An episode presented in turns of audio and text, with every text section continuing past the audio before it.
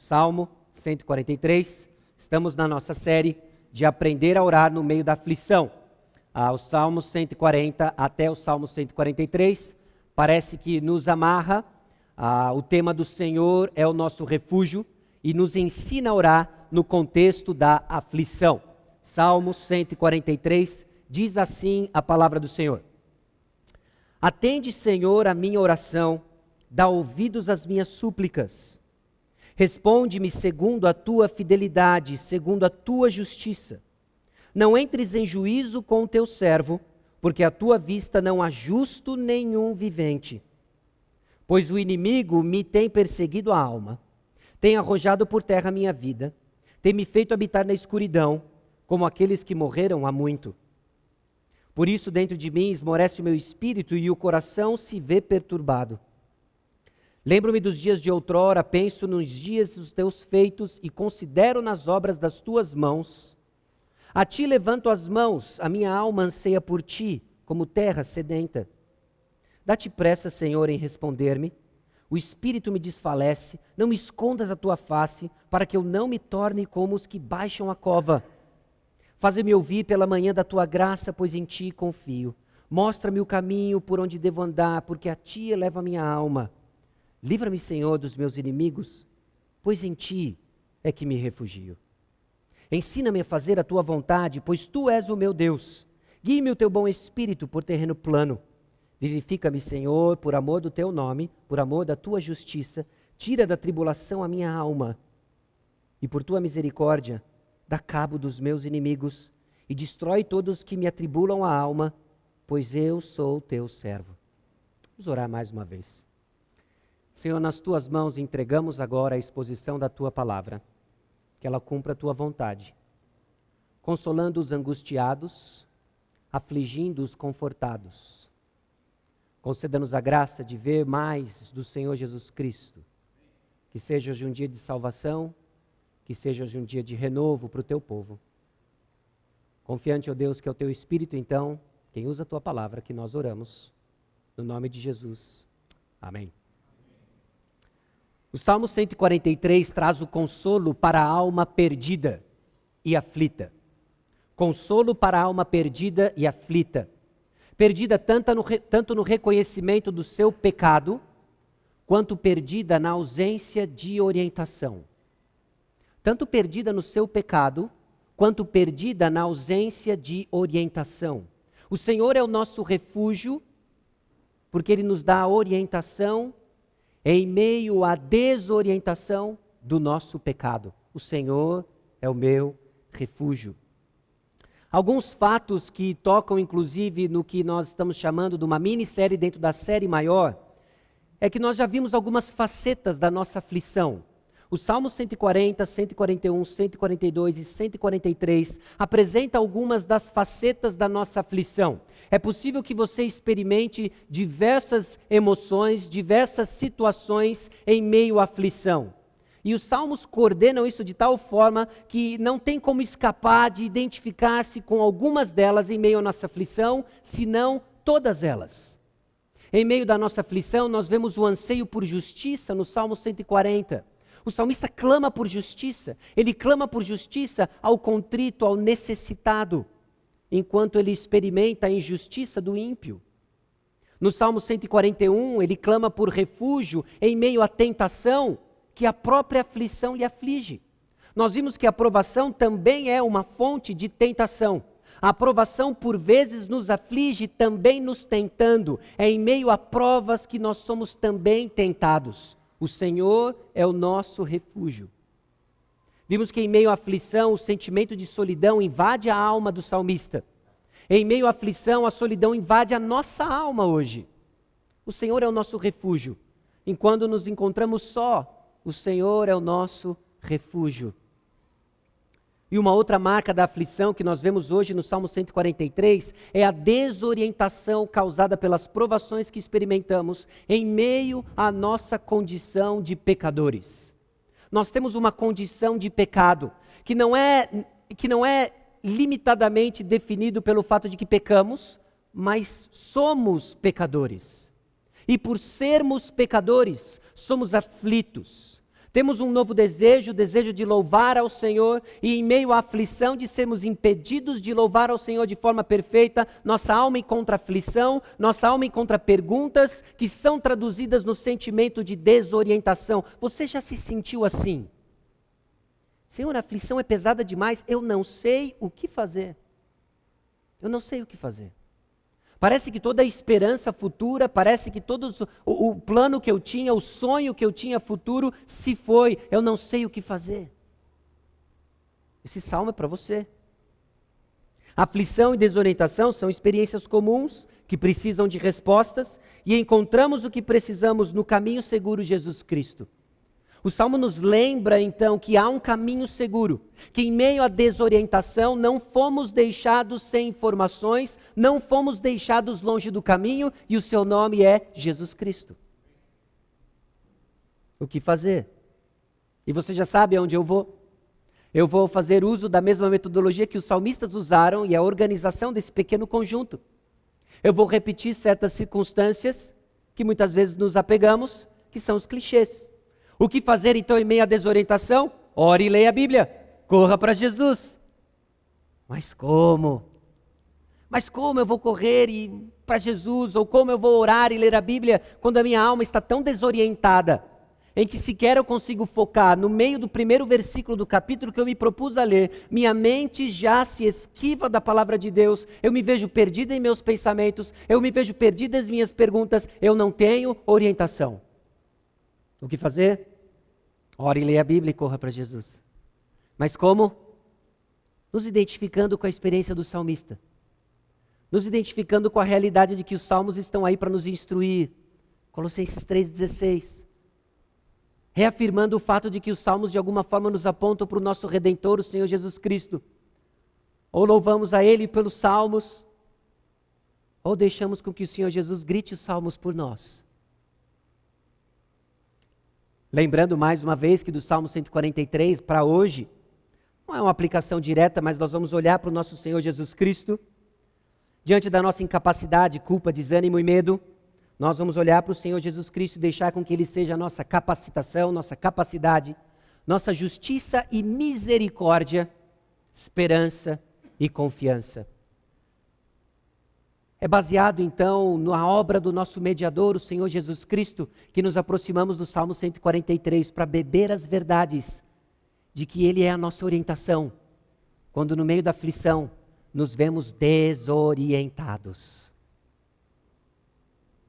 Salmo 143 faz parte desse quarteto que nos ensina a orar em contextos de aflição, nos encorajando a sair do lamento para o louvor e o Salmo 143 é essa súplica composta para aqueles que têm o refúgio no Senhor, diante da intensa aflição causada pela desorientação em meio ao pecado. Chave: O Senhor é o meu refúgio. No Salmo 140, versículo 6, 141, versículo 8, 142, versículo 5 e 143, versículo 9. O Senhor é o nosso refúgio. Eu espero, e é a minha orientação, que ao ouvir o Salmo 143, no conjunto do Salmo 140, 141, 142. Que o Senhor amplie sua compreensão, aumente a sua fé e a sua convicção de que o Senhor é o nosso refúgio, tem implicações práticas que nos transformam em meio à aflição, no tempo e no espaço, hoje, à luz da eternidade e do depois. Salmo 143 não é só o final desse quarteto, mas é também o último dos salmos conhecidos como salmos de arrependimento. A igreja primitiva selecionou sete salmos: Salmos 6, 32, 38, 51, 102, 130 e 143. E todos eles têm algo em comum: o reconhecimento e a confissão do salmista da sua condição de pecado. Por isso, um salmo de arrependimento. Alguns, inclusive, diziam que era um salmo de penitência. E que talvez esse uso se perdeu um pouco, principalmente no nosso contexto, porque os salmos não são exclusivamente de arrependimento, mas eles misturam elementos de sabedoria, de louvor. Mas é interessante notar que são esses sete salmos que traçam para nós o entendimento do Senhor é o nosso refúgio em meio ao reconhecimento do nosso pecado. A aflição do salmista, então, vai estar na confissão de sua condição de pecado, como vimos no versículo 2, do seu sofrimento, descrito como alguém que está prestes a entrar na cova, versículo 3, o anseio pelo Senhor, ele é como uma terra sedenta que quer mais do Senhor, versículo 6, e sua desorientação,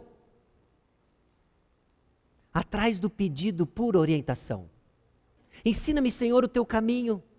Ensina-me, Senhor, do Senhor, porque ele não sabe, ele está desorientado.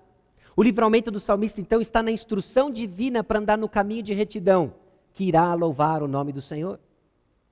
A oração é uma confissão honesta que a vida fiel depende por completo da fidelidade de Deus. Você não caminha no trajeto, na vereda de retidão, se não for pela fidelidade do Senhor. Antes de tudo, a Ele mesmo, o compromisso que Ele tem com a tua, com a sua glória. Para o consolo da alma perdida, então desorientada, eu quero sugerir para você três verdades que estão saturadas no texto aqui no Salmo 143. Para ganhar a orientação da graça do Senhor Jesus Cristo em meio à aflição do dia a dia, lembre-se que sofremos no contexto de um relacionamento. De uma certa forma, isso se sobrepõe ao que nós vimos no Salmo 142, da aflição solitária. Mas você não sofre se não for num contexto de relacionamento. Nós não sofremos no vácuo, nós não sofremos perdidos no espaço. Há um relacionamento que é o contexto aonde nós desfrutamos do consolo do nosso sofrimento. Reconheça então que o problema não é simplesmente o seu desconforto. O problema da aflição não é meramente o seu desconforto físico e temporário. Há um problema maior. A preocupação do salmista transcende a sua circunstância, nos apontando para a real razão da nossa aflição e nos apontando para o nosso livramento. Creia que o misericordioso livramento do Senhor é para que você ande em justiça o Senhor nos livra e o seu livramento nos aponta para o propósito pelo qual ele nos livrou andar em justiça. Isso nos coloca então no caminho da vontade do Senhor para desfrutar do consolo em meio à aflição, receber a orientação que tanto carecemos em meio à nossa ignorância da aflição. Nós temos que entender o propósito do livramento. Sabe por que Deus o livrou? Para colocá-lo num caminho de justiça. Então guarde isso daqui. O Senhor nos salvou para a sua família de fé, para vivermos para a sua glória, dando todos os recursos que precisamos para crescermos em justiça. É impressionante a forma como o salmista brinca com as palavras, com o caráter do Senhor, a obra do Senhor, para tecer para nós uma obra-prima do reconhecimento de que a justiça de Deus foi manifesta para nós, para que nós andássemos também em justiça, orientados perdidos, mas agora com a orientação divina, de que, embora nós tenhamos muitas perguntas sem respostas, as perguntas que nós carecemos, Ele deu todas as respostas, nos dando orientação. Lembre-se que sofremos no contexto de um relacionamento. Nos versículos 1 e 2, nos versículos 10 e 12, nós vemos o contexto em que esse salmista sofre, no contexto em que ele clama, ciente de que ele está num relacionamento. O clamor da alma aflita envolve a fé do adorador, semelhante ao que vimos no Salmo 142, no Salmo 141. A súplica ao Senhor é uma expressão de fé e adoração. Atende, Senhor, a minha oração, dá ouvidos às minhas súplicas. Ele clama ao Senhor porque é reconhecer que Ele pode socorrer. O clamor a quem é competente ao socorro é uma expressão de fé e adoração feita no ambiente de um relacionamento específico. E qual é esse relacionamento?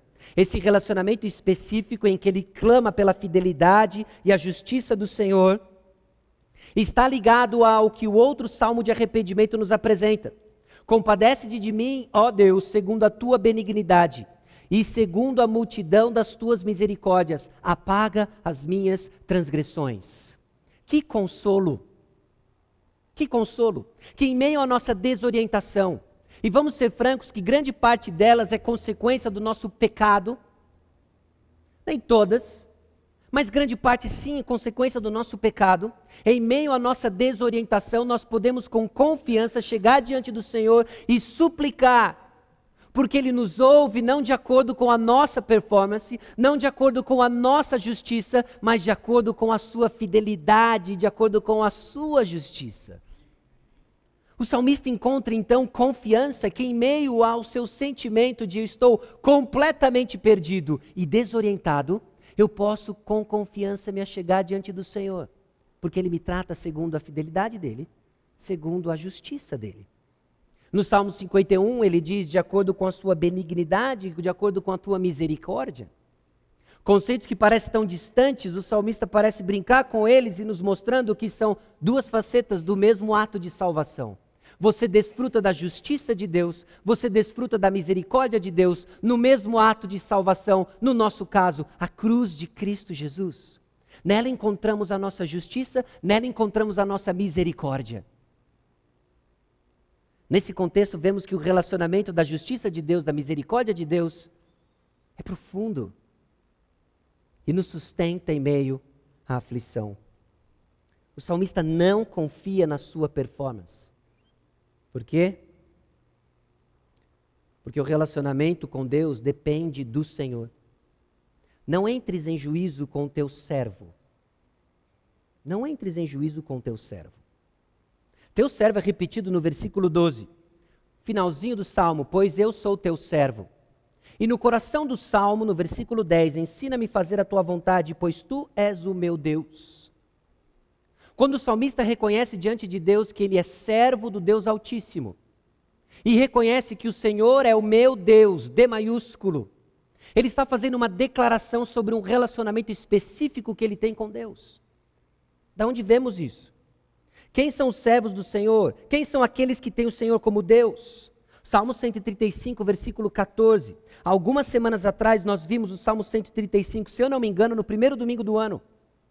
E o Salmo 135, versículo 14 diz o seguinte: Pois o Senhor julga o seu povo e se compadece dos seus servos. O Senhor é o teu Deus, você é servo do Senhor, porque a compaixão e a misericórdia dele se fez presente na sua vida. Eu sou o teu servo, é um reconhecimento de que a misericórdia do Senhor se fez presente na minha vida. Não tem a ver apenas com o que você faz dentro da igreja, mas tem a ver com a sua identidade e o seu relacionamento com o Senhor. Você se tornou servo dele, porque ele olhou com compaixão e com misericórdia sobre o Senhor. Quando o salmista se aproxima de Deus para suplicar diante da sua desorientação, ele o faz na confiança de um relacionamento, de que a misericórdia de Deus está sobre mim. Que fantástico! E muitas vezes nós sofremos, nós não buscamos a orientação do Senhor, nós não nos aproximamos do Senhor. Orar e ler a Bíblia e correr para Jesus se torna um clichê, porque nós estamos distantes, porque de alguma forma não cremos, não confiamos de que estamos num relacionamento em que Ele iniciou, em que Ele executou e que Ele garantiu. Aqueles que desfrutam da misericórdia e da justiça do Senhor, esses são os servos do Senhor aqueles que têm um relacionamento com Ele. Você não sofre no vácuo. A sua aflição acontece num contexto de relacionamento, selado pela maior demonstração de amor que a história já viu e não vai ver maior. Cristo Jesus se fez pecado por você. Em nós não há justiça alguma. O salmista entende isso. No versículo 2, na segunda parte do versículo 2, porque à tua vista não há justo nenhum vivente. É uma declaração generalizada do estado de pecado da humanidade. Não é simplesmente porque nós cometemos pecado, é porque nós somos pecadores. E se o Senhor olhar para o nosso estado de pecador, não sobra um. Então o salmista não se atreve a se aproximar diante de Deus baseado na sua performance, porque não sobra um. Ele sabe disso. Porque à tua vista não há nenhum justo, nenhum vivente. Salmo 130, versículo 3, curiosamente, um dos salmos de arrependimento, de penitência. Se observares, Senhor, iniquidades, quem, Senhor, subsistirá? Uma pergunta retórica que a resposta está implícita. Quem? Ninguém. Se o Senhor for olhar iniquidade, se o Senhor for olhar pecado, ninguém. Então nós nos aproximamos diante do Senhor com as nossas súplicas, com as nossas dúvidas, com a nossa desorientação, confiantes de que estamos num relacionamento que não está baseado na nossa performance. Não está baseado na nossa performance. O relacionamento com o Senhor está baseado na justiça do Senhor, exercida na misericórdia do Senhor, de acordo com a sua graça. Bênçãos do Senhor derramadas sobre nós, apropriadas pela obra do Senhor Jesus Cristo. Porque em nós não há justiça alguma, mas se você é familiarizado com o livro dos Salmos, você sabe que alguns textos nos colocam em algumas situações difíceis. Não tão difíceis se nós prestarmos atenção no contexto.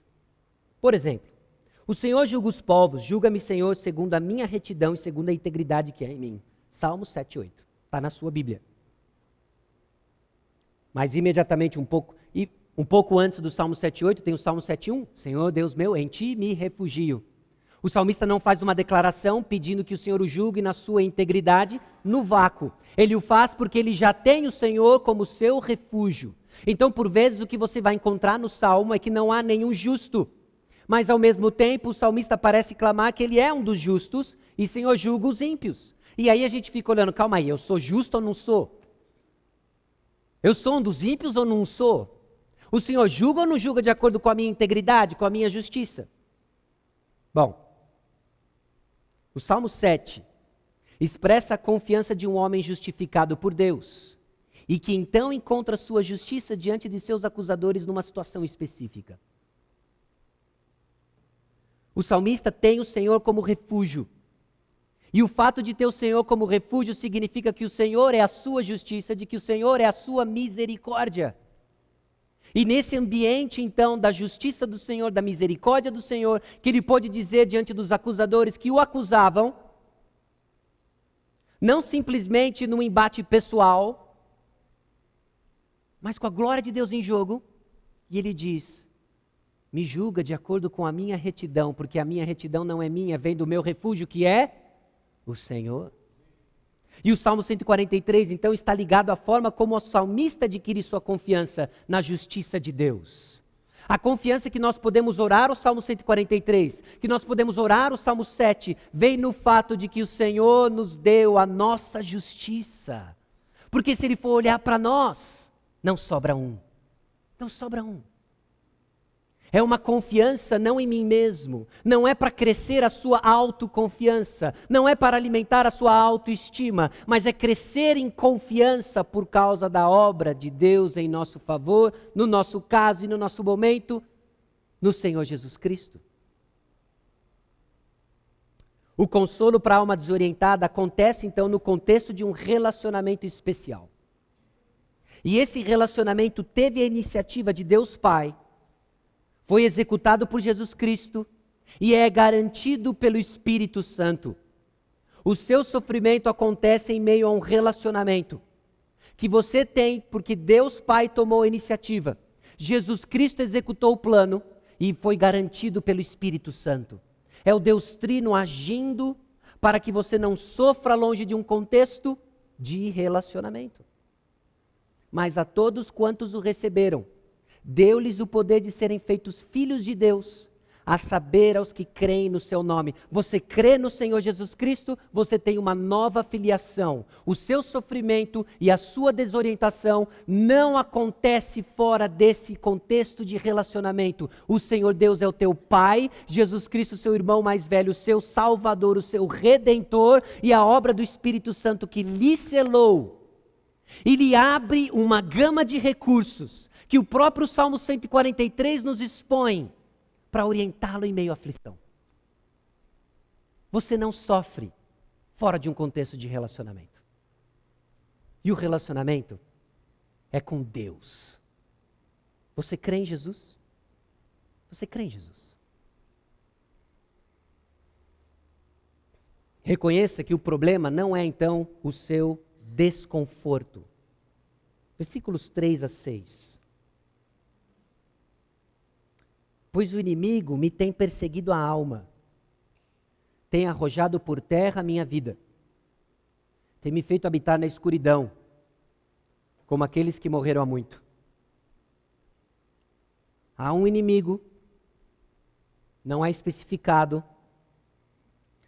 persegue a alma do salmista, tem o afligido, faz habitar na escuridão, como aqueles que morreram há muito. O salmista descreve uma situação bem semelhante à experiência de ser colocado numa cova, ser enterrado. estou sendo como, eu estou sendo tido como um morto. Estou sendo tido como um morto. E qual é o problema disso? Será que é simplesmente ah, ele tentando exprimir o que ele sente numa forma vívida, numa forma ah, concreta? Eu quero sugerir para os irmãos que não. A aflição da alma atribulada está em viver fora do propósito pela qual ela existe. O salmista descreve para nós aqui um símbolo, emoções que apontam uma aflição de não viver para o propósito pelo qual ele foi criado. Salmo 6, 5. Pois na morte não há recordação de ti. No sepulcro, quem te dará louvor? Os meus, os meus inimigos me afligem de tal forma que eu me sinto como se eu estivesse num túmulo. E no túmulo eu não recordo de ti, Senhor. E no túmulo eu não louvo o Senhor. Senhor, a minha aflição, ela é desagradável, ela é desconfortável, dói, e o pior, o Senhor não sabe, eu não consigo louvar o Senhor. Sabe qual é o problema da tua aflição? Não é que sobra mês no seu salário, não é que você está tomado de uma enfermidade, é que sobrar mês no teu salário e ser tomado por uma enfermidade te tenta a não dar louvor ao Senhor. Você esquece então o propósito pelo qual você foi criado, e em meio às provações, nós já sabemos pelo Salmo 141 que somos tentados a blasfemar contra o Senhor. O salmista sabe desse perigo, ele sabe que as provas vêm com potencial tentação de me afastar do Senhor e deixar de louvar o Senhor. O problema da sua aflição não é meramente o seu desconforto. O problema da sua aflição é que o teu desconforto pode lhe tentar a deixar de louvar ao Senhor, e não é assim que nós nos vemos.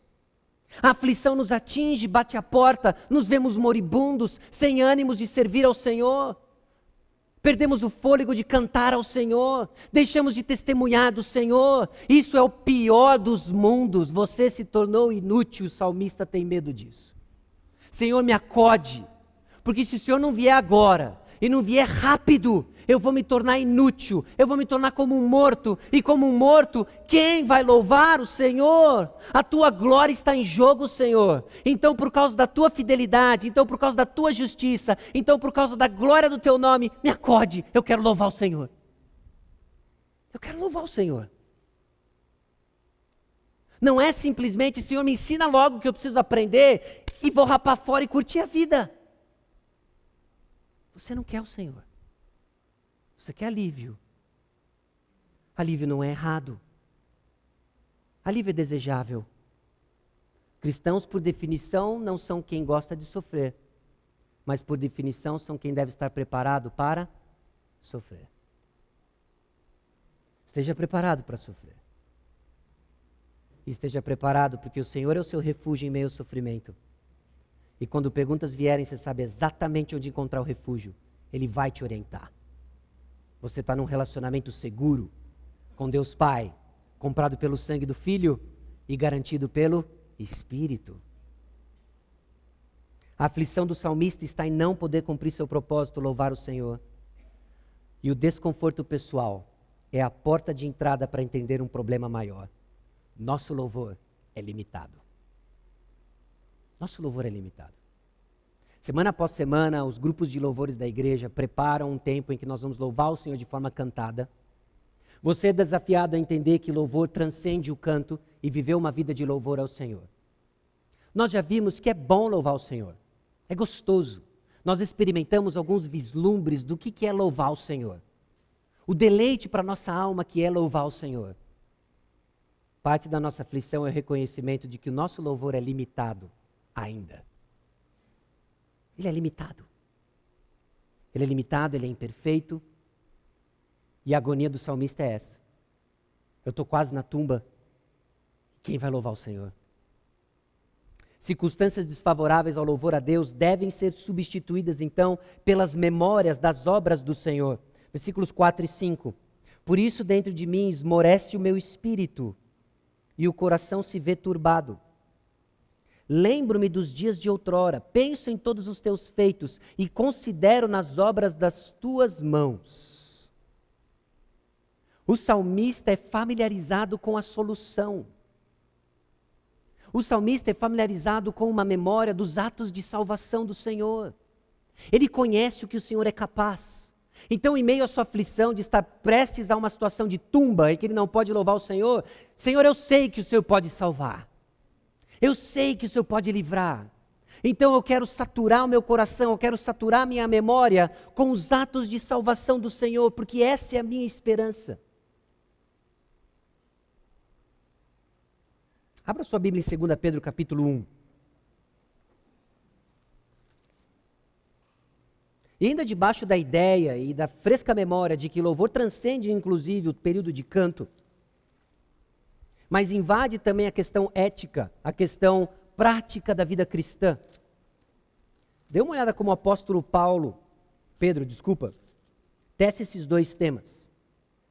2 Pedro 1, 9.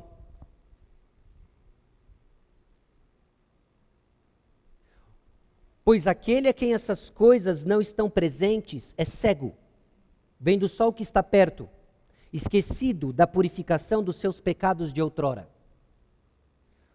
O apóstolo Pedro nos diz que existem algumas coisas que, quando não estão presentes, nós somos como cegos, esquecidos da purificação de pecados, esquecidos do clímax da obra de salvação do Senhor, a cruz de Jesus Cristo. Existem coisas que, quando estão ausentes na vida do cristão, demonstram que você não vive Salmo 143, 5, relembrando os atos de salvação do Senhor e, de forma última, a cruz do Calvário. E quais são essas coisas? Se nós subimos dos versículos 5 a 8, nós vemos a descrição das virtudes cristãs. Se você não está crescendo como um cristão virtuoso, à semelhança do Senhor Jesus Cristo, eu me arrisco dizer com a autoridade da palavra de Deus que você esqueceu o que Cristo Jesus fez na cruz do Calvário por você. Eu não estou dizendo que você esqueceu intelectualmente. Talvez você ainda consiga recitar para mim de cor, na sua memória, os versículos base da obra de salvação, mas você perdeu o senso de estar maravilhado pela salvação. Você perdeu o senso de louvor e adoração ao Senhor. Essa adoração te movia à busca de santidade, mas ela se foi. O cristianismo e a fé se tornou algo intelectualizado, tornou-se algo de repetições, tornou-se algo vazio. Então você não desenvolve as virtudes cristãs, você esqueceu o que Cristo Jesus fez por você. Junte-se com o salmista e lembre-se dos atos de salvação do Senhor de que enquanto você gritava Barrabás, de que enquanto você, uh, você disputava na sorte o, o, manto do nosso Senhor, enquanto você o coroava com uma coroa de espinho, Ele o amou e morreu por você. Ele se fez pecado no seu lugar. Enquanto você gritava Barrabás numa crise de ansiedade, enquanto você disputava a, as vestes do Senhor Jesus Cristo em ataques de ira, enquanto você colocava uma coroa de espinhos no Senhor em fidelidade conjugal, o Senhor morreu por você. O Senhor morreu por você. Que grande amor é esse? Que grande salvação é essa? Lembre-se do sacrifício de Jesus em seu favor. E deixe então com que o Evangelho, que nos reconciliou com o Senhor, que nos colocou num relacionamento, Oriente sua alma aflita e desorientada. Porque Jesus é o caminho. Jesus é o caminho. Você não dá graças a Deus pelas metáforas que o Senhor usou para descrever quem Ele é? Eu sou o caminho. Jesus é o caminho. Você está desorientado? Jesus é o caminho. Jesus é o caminho.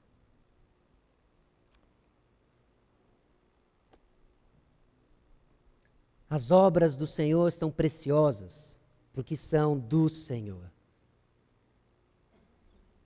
O salmista, então, ele vê as maravilhas do Senhor, ele vê as obras do Senhor, e então ele reconhece a beleza do Senhor. A beleza do Senhor. Eu não sei se você já teve a oportunidade de visitar museus de vários tipos. Não museus necessariamente com antiguidades somente, mas obras de arte. Obras de arte. Existem obras de vários tipos. Existem aquelas que, enfim, dois segundos você olha, eu não sei exatamente o que está sendo comunicado nesse quadro. Né? Mas existem algumas obras que revelam uma habilidade diferenciada. Uma pintura de precisão que você fica confuso se é uma foto ou um desenho. Foto ou um desenho. E aí você olha aquele desenho e você fica, que desenho! Fascinante. E não demora muito para que você imagine as mãos por trás do desenho. Quem é esse camarada? Quem é esse camarada? Porque o desenho não apareceu. O desenho aponta para a grandiosidade do seu pintor. Aquele quadro magnífico aponta para a grandiosidade do seu pintor. As obras de salvação do Senhor apontam para a grandiosidade do seu Salvador. Seu Salvador. Então, diante das verdades do Evangelho, que vemos como o Senhor Jesus tomou o nosso lugar na cruz, de como Deus Pai nos amou de tal forma que pareceu ódio a forma como Ele tratou seu filho, nós olhamos para Ele, que Deus é esse? Que Deus é esse? E a resposta do salmista, então, no versículo 6: A ti levanto as mãos, a minha alma anseia por ti como terra sedenta. O salmista anseia, então, pelo Senhor. E informado da obra de salvação, ele anseia pelo Senhor. E a figura usada aqui é como uma terra que chupa água. Ele anseia pelo Senhor, uma terra seca, uma terra seca, que recebe a água. Assim é o salmista Assim é o cristão diante das verdades da cruz do Senhor. A minha alma anseia pelo Senhor mais do que os guardas pelo romper da manhã. Salmo 130, versículo 6. Curiosamente, um salmo de arrependimento. Depois da declaração de que nós somos pecadores, eu vou ansiar pelo Senhor. Quando somos apresentados de que não há solução, de que não tem um justo, só tem uma alternativa: olhar para o Senhor, olhar para o Senhor. Então a nossa alma anseia por Deus, porque reconhecemos nosso estado de necessidade. Por que você não anseia pelo Senhor? Ligado, provavelmente, ao quanto você entende que precisa do Senhor. Que precisa do Senhor. Por mais desejável que seja, seu alívio não pode ser o único foco no contexto da aflição. Existe algo melhor: conhecer o Senhor. E na aflição o Senhor se revela para nós. E a vida eterna é essa: que te conheçam a ti, o único Deus verdadeiro, e a Jesus Cristo a quem enviaste. Nós somos tão saturados com a ideia de que a vida eterna é um, passa, é um passaporte grátis para o céu, que deixamos de entender que a vida eterna é o conhecimento de Deus. Entramos num relacionamento para conhecer mais dele, e conhecer mais dele é a vida eterna. Diante disso, diante dessa realidade, sabedor de que a melhor coisa que pode acontecer para você é a vida eterna com Deus, o Senhor ministra aflições. Para quê? Para que você conheça mais dele. E o que você faz? Eu não quero conhecer mais dele, eu quero alívio. Senhor, muito obrigado por esse presente aflitivo mas pode dar para o vizinho. Eu quero resorts. Eu quero, eu quero, eu quero, eu não quero aflição. E o Senhor ama você. Então o que ele continua fazendo? Ele ministra aflição para você. E você olha para ele, Senhor, eu não quero. Eu não quero, Senhor. Eu quero alívio. Conhecer o Senhor é melhor do que alívio. E o alívio perfeito nos é garantido. Ainda que hajam aflições até o alívio perfeito, o Senhor é bom. E a sua bondade é vista, inclusive, paradoxalmente, na aflição que Ele ministra para nós. Você conhece mais de Deus no vale da aflição. Fato. Fato. Quando Jesus lhe visitar, então, na aflição, não se desespere atrás apenas de alívio. Olhe ao seu redor, procure o Senhor. Ele está se revelando a você mais uma vez. Mais uma vez. Você não sofre fora de um contexto de relacionamento. Lembre-se que é também por meio dos sofrimentos que nos identificamos com o nosso Salvador. O apóstolo Paulo tinha certeza disso. Para o conhecer e o poder da sua ressurreição e a comunhão dos seus sofrimentos, conformando-me com ele na sua morte.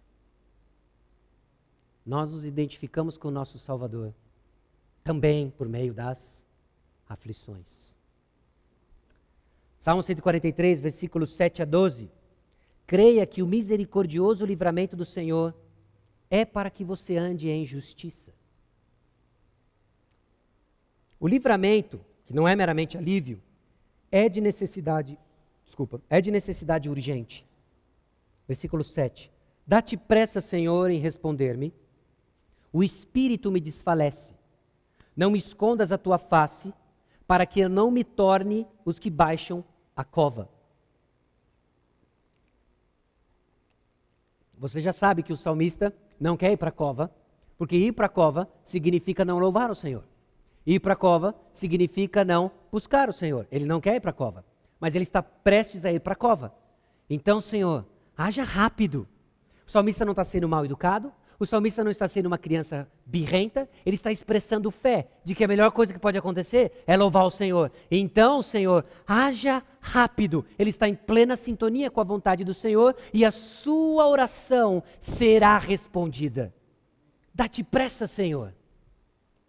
Somos ousados em fazer orações erradas, mas somos covardes em fazer as orações corretas. Dá-te pressa, Senhor. Você está aflito, você está desorientado. Senhor, haja rápido para que eu continue louvando ao Senhor. Meu coração está aflito, eu estou sendo tentado a esquecer do Senhor. Haja rápido, faça alguma coisa, porque eu estou entregue à minha aflição. E entregue à minha aflição, eu vou para a cova. E na cova, eu não vou louvar ao Senhor. Haja rápido, Senhor. O Senhor vai ouvir a sua oração por amor à glória dele, por amor à fidelidade dele, por amor à justiça e misericórdia dele e o compromisso que ele tem de formar para si mesmo um povo zeloso de boas obras, e são essas obras que glorificam a Deus. Ele vai glorificar o nome dele e ele vai usar a sua aflição, a sua desorientação, mostrando que no seu deserto vai nascer sim uma flor da graça de Deus. Se a aflição estava relacionada então ao impedimento de louvar o Senhor, o salmista está desesperado. Faz alguma coisa, Senhor. Porque vão calar minha boca. E eu quero louvar o Senhor. A urgência então está ligada ao propósito. Eu não posso mais ficar nem um dia sem louvar o Senhor. Com esse propósito aqui, o Senhor vai ouvir essa oração. O Senhor vai ouvir essa oração. O problema é que nos esquecemos que estamos num relacionamento o problema é que nos esquecemos que Deus está além do nosso alívio e não cremos que a misericórdia do Senhor também tem o propósito de nos fazer andar em justiça. O livramento tem seu início com o despertar gracioso do Senhor para ouvi-lo. Versículo 8: Faze-me ouvir pela manhã da tua graça. Faze-me ouvir pela manhã da tua graça, pois em ti confio. No meio do desespero, na urgência de ser ouvido, o salmista clama: Senhor me faz ouvir. Porque se o Senhor não fizer, não me fizer ouvir, eu não escuto, eu não vejo, eu não ajo. O Senhor precisa agir. Em ti confio. Mas o que confia no Senhor, a misericórdia o assistirá. Mas o que confia no Senhor, a misericórdia o assistirá. Confiar no Senhor é entrar no grupo daqueles que desfrutam da justiça e da misericórdia de Deus. Porque o salmista está falando de dois grupos aqui. Ele está falando daqueles que são servos de Deus, e ele está falando daqueles que afligem os servos de Deus. E quem são aqueles que são servos de Deus? Quem são aqueles que desfrutam da misericórdia de Deus? Os que confiam em Deus. Os que confiam em Deus. Creia e receba a misericórdia do Senhor. É por isso que Jesus não teve problema nenhum, estava completamente compatível com toda a Escritura. Quando os discípulos perguntaram: como é que nós vamos fazer para fazer essas grandes obras? Creia. Apenas creia. Creia no Senhor Jesus Cristo. Somos despertados então para ouvir o caminho. Mostra-me o caminho por onde devo andar, porque a ti elevo a minha alma. O caminho que o Senhor mostra é seguro. É seguro. Agora, entenda que o salmista desenvolve o caminho do Senhor, o caminho do Senhor que é seguro. E na superintendência do Espírito Santo, note o versículo 3 do capítulo 142. Quando dentro de mim me esmorece o espírito, conheces a minha vereda. No caminho em que ando, me ocultam a armadilha. O salmista clama para a orientação do Senhor, sabendo que em seus caminhos, que o Senhor conhece todos, os ímpios armam para ele armadilhas. Existe o um engano aí fora. Então o salmista clama: Senhor, mostra o caminho. Mostra o caminho, porque o caminho que o Senhor mostrar é seguro. O Senhor me faz andar num caminho seguro, em meio a armadilhas dos ímpios, em meio à armadilha do pecado, em meio à armadilha do engano. O Senhor mostra então o meu caminho, mostra o caminho em que devo andar. O caminho que o Senhor mostrar é seguro, o Senhor mostra o caminho. Você está desorientado? O Senhor mostra o caminho. Você não sabe onde tem o engano? O Senhor mostra o caminho. Nós precisamos do Senhor para navegar num mundo vil, cruel e cujo príncipe não quer você prosperando espiritualmente. Nós precisamos que o Senhor mostre para nós o caminho. E o que é o caminho? Ou melhor, quem é o caminho? O livramento daquilo que nos impede de louvar o Senhor é o refúgio do Senhor. Não é simplesmente o alívio das circunstâncias, é nesse contexto então que o salmista espirra, jorra de louvor. Livra-me, Senhor, dos meus inimigos, pois em ti é que me refugio. A garantia de que ele vai encontrar instrução. O refúgio do Senhor é visto por meio da instrução. Nós carecemos da instrução do Senhor, porque ele revela para nós um caminho seguro. O livramento, então, é recebido por meio das obras de justiça e fidelidade do Senhor, visto na sabedoria que Ele dá para fazermos Sua vontade. Meus irmãos, a vontade de Deus, as ordens de Deus, não são imperativos meramente legalistas ou para cortar o seu barato. É o caminho seguro de Deus. Ele revela a sua justiça para nós, para que andemos num caminho seguro. E nesse caminho seguro, nossa alma encontra refúgio para louvar o Senhor. É interesse do Senhor, é o propósito do Senhor garantir que você tenha um caminho seguro para que você louve o Senhor. O livramento também nos instrui a seguir no caminho seguro, versículo 10. Ensina-me a fazer a tua vontade, pois tu és o meu Deus. Guie-me o teu bom espírito por terreno plano. A quem você obedece é o Deus que você serve. A quem você obedece é o Deus que você serve. Quando o salmista declara que o Senhor é o meu Deus, ensina-me então a fazer a tua vontade. O caminho que você anda, a vontade que você exerce, revela o seu Deus. Você pode confessar o Senhor Jesus Cristo, mas se você anda fazendo apenas a tua vontade, Jesus Cristo não é o seu Deus. Jesus Cristo não é o seu Deus. Você faz a vontade de quem você serve, você faz a vontade do seu Deus. Em meio à aflição e à desorientação, somos expostos a compreender quem de fato nós servimos. Vê a misericórdia e a justiça de Deus, revelando quem de fato você serve, revelando quem de fato você segue, para então ensinar um caminho seguro. Porque é no caminho seguro e que ele desenvolve um relacionamento de amor com você. É para o seu bem. Muitas das aflições que passamos é para revelar a quem nós de fato servimos e na sua misericórdia e na sua justiça, Deus se revela a nós, porque a vida eterna que nós conheçamos a quem? Jesus Cristo. Jesus Cristo. É nesse terreno plano, então, que ele nos guia. De novo, o contexto do Salmo 142, versículo 3. Em meio às armadilhas que existem aí fora, o terreno plano está em Jesus Cristo. Ele se revelou a nós. A justiça e a misericórdia do Senhor são vistas então no mesmo ato de salvação. Versículos 11 e 12. Vivifica-me, Senhor. Lembra, o salmista está indo para o túmulo. A sensação dele é que ele está perto da morte. E sem morte não há louvor ao Senhor. Vivifica-me então, Senhor. Para quê? Para louvar o Senhor. Vivifica-me, Senhor, por amor do teu nome, por amor da tua justiça. Tira da tribulação a minha alma. O que o salmista clama? A justiça de Deus.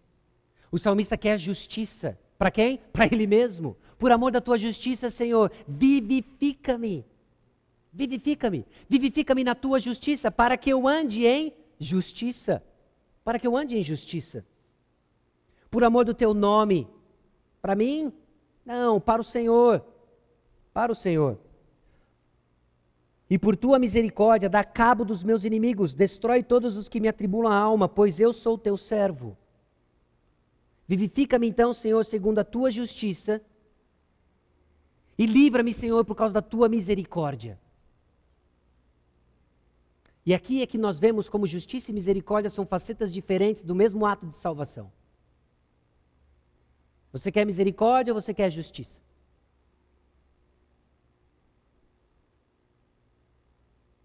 Deixa eu tentar te dar um exemplo. Alguém injustamente ameaça a sua vida. Você quer justiça ou misericórdia?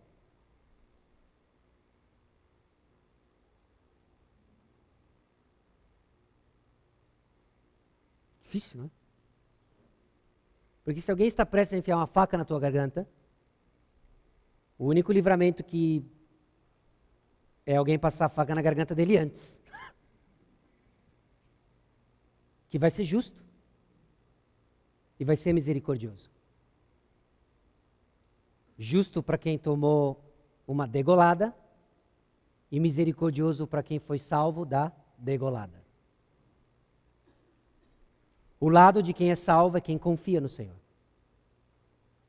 E o lado da justiça é para quem não tem o Senhor como refúgio. Misericórdia e justiça foram vistos no mesmo ato de salvação. A justiça de Deus foi vista no seu Filho Jesus Cristo, que carregou o seu pecado. A misericórdia de Deus foi vista em Jesus Cristo, que carregou o seu pecado. Para que nós pudéssemos ter no Senhor o nosso refúgio. O nosso refúgio. Com que propósito? Salmo 102, versículos 15 a 22.